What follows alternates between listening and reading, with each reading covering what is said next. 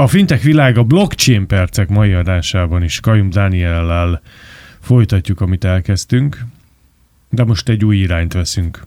Nekem a Web 3 az így leírva érthetőnek hangzik, de a tartalom, tartalommal megtölteni az mindig egy másik kérdés. E, igen, a mai téma a Web3 lesz. Egy bevezetőt adunk az egész területbe, úgymond. Egy igen felkapott fogalomról van szó. Az elmúlt egy évben kapta fel igazából a blockchain közösség, és később majd a mainstream média is. Miért? Hát a blockchain világban ugye változnak a trendek, először maga csak a blockchain, kriptovaluták, NFT-k, metaverzum, és a metaverzummal együtt jött igazából a Web3 is, és a technológiai szektornak is jól jött, hogy van egy új buzzword, van egy új marketing szó, amit lehet értékesíteni, mert mint ki fog derülni, a Web3-nak tényleg van egy, egy pozitív víziója, egy, egy jó víziója, viszont ez még nem teljesen működőképes, és sokan erre is játszanak, és ráaggatnak Web3 jelzőt olyan projektekre, amik igazából csak régi projektek egy NFT-vel, egy kriptovalutával, de ezt helyezzük is most kontextusba. Magát a kifejezés még 2014-ben alkotta meg Gavin Wood, az Ethereum blockchain hálózat egyik alapítója, és egy olyan internetet vagy webet képzelt el, ahol a hangsúly a tulajdonláson van. Na most ahhoz, hogy jobban megértsük ezt az egészet, vezessük is végig, hogy mi ez a Web 1, Web 2, és mikből lett a Web 3.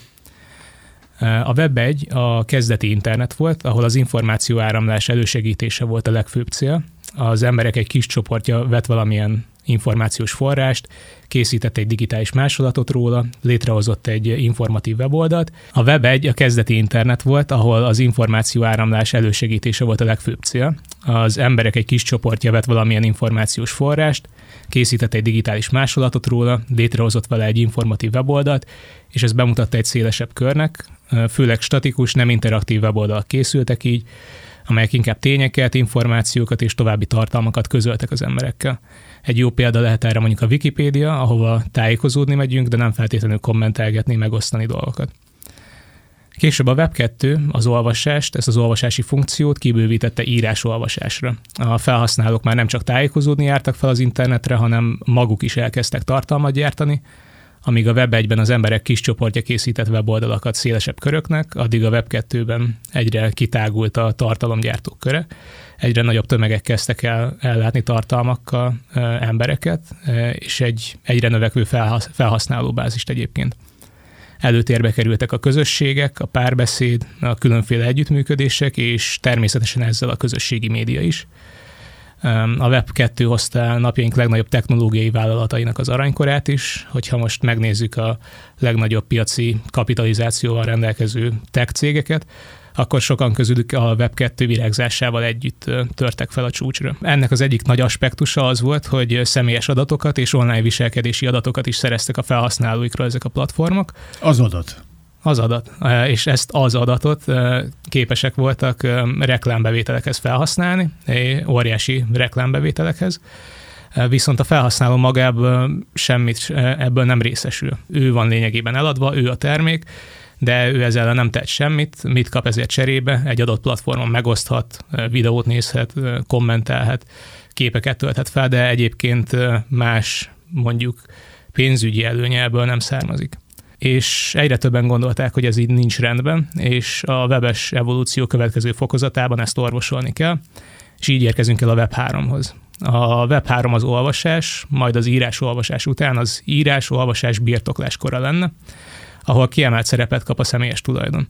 Ezt főleg blockchainre épülő decentralizált tulajdoni mechanizmusokkal érnék el, kriptovalutákkal, tokenekkel, NFT-kkel, és még egy csomó másik, másik megoldással is és ezekben a blockchain ökoszisztémákban a felhasználók maguk is tulajdonosai lehetnek az általuk használt decentralizált platformoknak.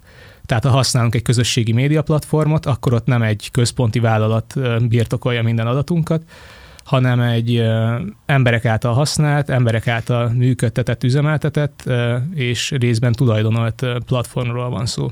Így például egy token vásárlással lehet részesedni abból, hogyha jól megy a platformnak, vagy abból is, hogyha rosszul megy neki. Ugyanezt megtehetem a Web2, ha veszek részvényét a jó menő platformoknak vala, vagy a keresőmotorokat tulajdonoló cégeknek. Ez így Lehetek van. tulajdonosa a net Web2-nek. Ez, igen, ez, igen, ez így van, lehetsz, hogyha veszel egy részvényt egy tetszőleges vállalatból, akkor lesz egy nagyon elenyésző részesedésed benne, ha arról nem is beszélünk, hogy a részvény mennyibe kerül, és nem igazán lesz ráhatásod arra, hogy milyen irányba megy el a platform.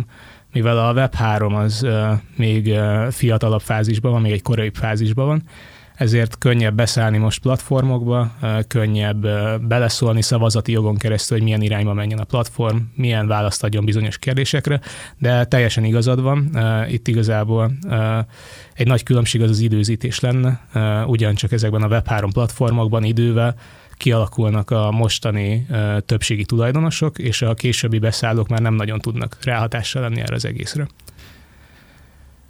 Eddig ez úgy hangzik nekem, mint egy, egy PR nem kitüremkedése lenne a metaverzumnak, vagy a, vagy a blockchain és egyéb kriptó, nem tudom én, univerzumnak. Tehát, hogy kell nekik valami ezeknek, a, ezeknek az újjáinduló, vagy újrainduló folyamatoknak, amelyben, vagy amelyel eszközzel elérhetik a kritikus tömeget. Mert akkor lesz ez nagyon nagy pénz, ha mondjuk sokan fognak megkívánni egy NFT-t, vagy sokan fognak kereskedni egy kriptovalutával, és akkor oda kell már egy, egy ekoszisztéma, ami ezt az egészet fenntartja. Igen. Szóval... Így első hallásra nekem szkeptikus, na én na rettentő szkeptikus vagyok, de hát általában. És jó is szkeptikusnak lenni, így tudjuk elkerülni a nagy csalódásokat, vagy akár a nagy pénzügyi veszteségeket is és ez tökéletes alkalom arra, hogy megemlítsük néhány hátrányát, vagy nem megfelelően működő aspektusát még a Web3-nak, mert valóban igazad van, ahogy az elején is mondtuk az adásnak, ezt a Web3-at sokan marketing eszközként használják, de vannak projektek, amelyek tényleg szeretnének értéket teremteni, és ezekre is ráfordulunk majd. De addig is, bár a felhasználó centrikus alapelképzelés az mindenképpen pozitív, még tényleg valóban, vagy, valóban messze vagyunk egy áttöréstől. Egyrészt a felhasználócentrikus alapelképzelése mindenképp pozitív a Web3-nak, de még messze vagyunk egy valódi áttöréstől. Egyrészt többen jogosan kritizálják a területet, ugye a marketing potenciál miatt, a marketing eszközként való felhasználása miatt, és vesznek egy Web2 logikán alapuló megoldást, és hozzáraknak egy NFT-t, egy kriptovalutát. Emellett már most látszik, hogy a Web3-ban való részvételnek magas a belépési küszöbe, óriási költségek vannak, többféle technológiát is alkalmaznak, nem feltétlenül egyszerre. Blockchain mellett megtalálható a mesterséges intelligencia, a virtuális valóság, kiterjesztett valóság, stb. Ezekhez erős jelenlegi készülékek, erős számítógépek is kellenek, és adott esetben új készülékek is, mint mondjuk kiterjesztett valóság szemüvegek és hasonlók.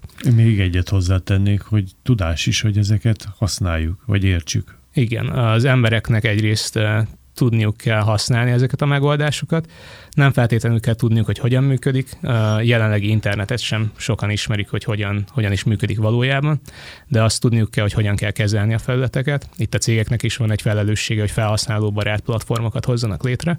Hát ha nem hoznak létre, nem lesz tömeg és ha nem hoznak létre, nem lesz tömeg, és akkor sem lesz, hogyha nem hoznak valamilyen egyedit. A Web2-ben az óriási duranás az a közösségi média volt, a Web3-nak is szüksége van valamire, ami képes megmutatni, hogy miért jobb, mint a most használt platformok. Emellett a decentralizáltság a nyilvános blockchainen keresztül, blockchaineken keresztül, az mindenképpen pozitívum, mert a túlzott cenzúra ellen védelmet nyújt, viszont a cenzúra nem véletlenül van ott, ahol nem véletlenül alkalmazzuk. A gyűlöletbeszéd, zaklatás és egyéb tiltott tartalmak megakadályozás az egy fontos kérdés lesz a Web3 életében, ami egyébként nem elképzelhetetlen. Vannak szervezetek, amik felülvizsgálják a saját kis közösségüket, és ők dönthetnek arról, hogy bizonyos tartalmakat nem engednek a blockchainjükre, nem engednek a közösségükbe. Tehát egyfajta cenzúra elképzelhető, de most azzal adják el magukat, hogy nincsen túlzott cenzúra. A dark webet minek tartjuk? Azt a saját Web entitásának. Az, az, egy, az a saját entitása. Hát Aha. igen, most ebben a gondolati menetben az így nem tartozik bele, inkább a mainnetről, a mainstream internetről beszélünk főleg, de talán, hogy jobban megértsék a hallgatók, érdemes lehet bevezetnünk pár példát. Vannak most Web2-es alkalmazások, és nekik vannak Web3-as párjaik lényegében, alternatíváik, így jobban ki lehetne fejezni. Például bármilyen jelenlegi böngészőt használó átváltat egy másikra, egy Brave nevű böngészőre. Itt ez nem reklám, nem ajánljuk feltétlenül, csak elmondjuk, hogy létezik. A Brave ez egy olyan böngész, amiről korábban is beszéltünk már, a felhasználók maguk döntetik el, hogy szeretnének-e reklámokat látni, és ők is részesülnek a reklámbevételekből. Ez, ez már megadja azt a tulajdoni aspektusát, hogy az ember figyelmét értékesíti, úgymond a böngésző, viszont részesül ebből a felhasználó is, és alapvetően maga dönti el, hogy szeretné egy, egyáltalán értékesíteni a figyelmét, vagy a marketing potenciáját. A böngészők mellett vannak videó streaming szolgáltatók is, amelyek blockchainen tárolnak tartalmakat. Egyik felhasználói fiókot sem lehet tör- törölni a tartalmával együtt. Itt megint a cenzúra ellenes hozzáállás jelenik meg. Ugye viszont ennek már megbeszéltük a potenciális hátrányait. Vannak blogfelületek is, ahol az emberek minden bejegyzésüket értékesíthetik egyenként is, pénzt kereshetnek, hát jelenleg is használt feliratkozási megoldásokat is használhatnak, pénzt kereshetnek összességében.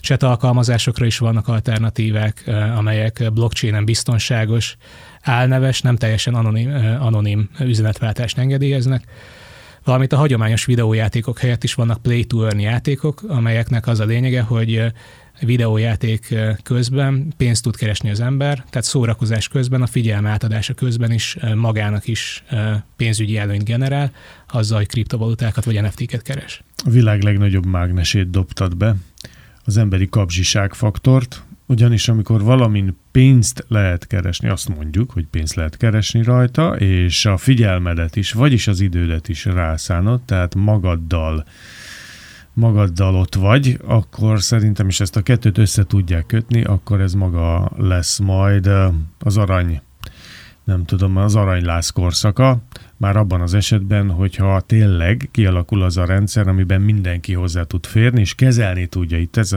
szerintem a Web 1-nél, Web 2-nél is ez volt a kulcskérdés, ahogy most is ez lesz. De ha még megérkezik hozzá a keresél pénzt, miközben a weben vagy, a Web 3-on, akkor szerintem azzal mindenkit át fognak rántani. Tehát amikor munkaidőben dolgozunk, pénzt keresünk érte, miért ne tehetnénk meg a szabadidőnkben is, értékesítjük a figyelmünket, értékesítjük valamilyen szempontból magunkat is. Ezt hát most magunkat. Áthe- áthelyezhetjük az úgymond szabadidőre is. Black Mirror nem tudom hányadik részét már forgatják a Web 3-on.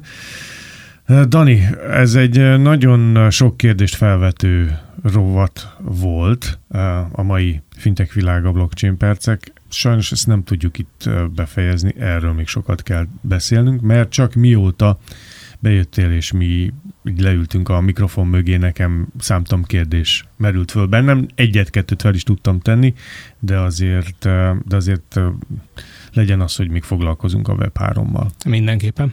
Nagyon szépen köszönöm, hogy itt voltál, jövő héten elvárunk ismét.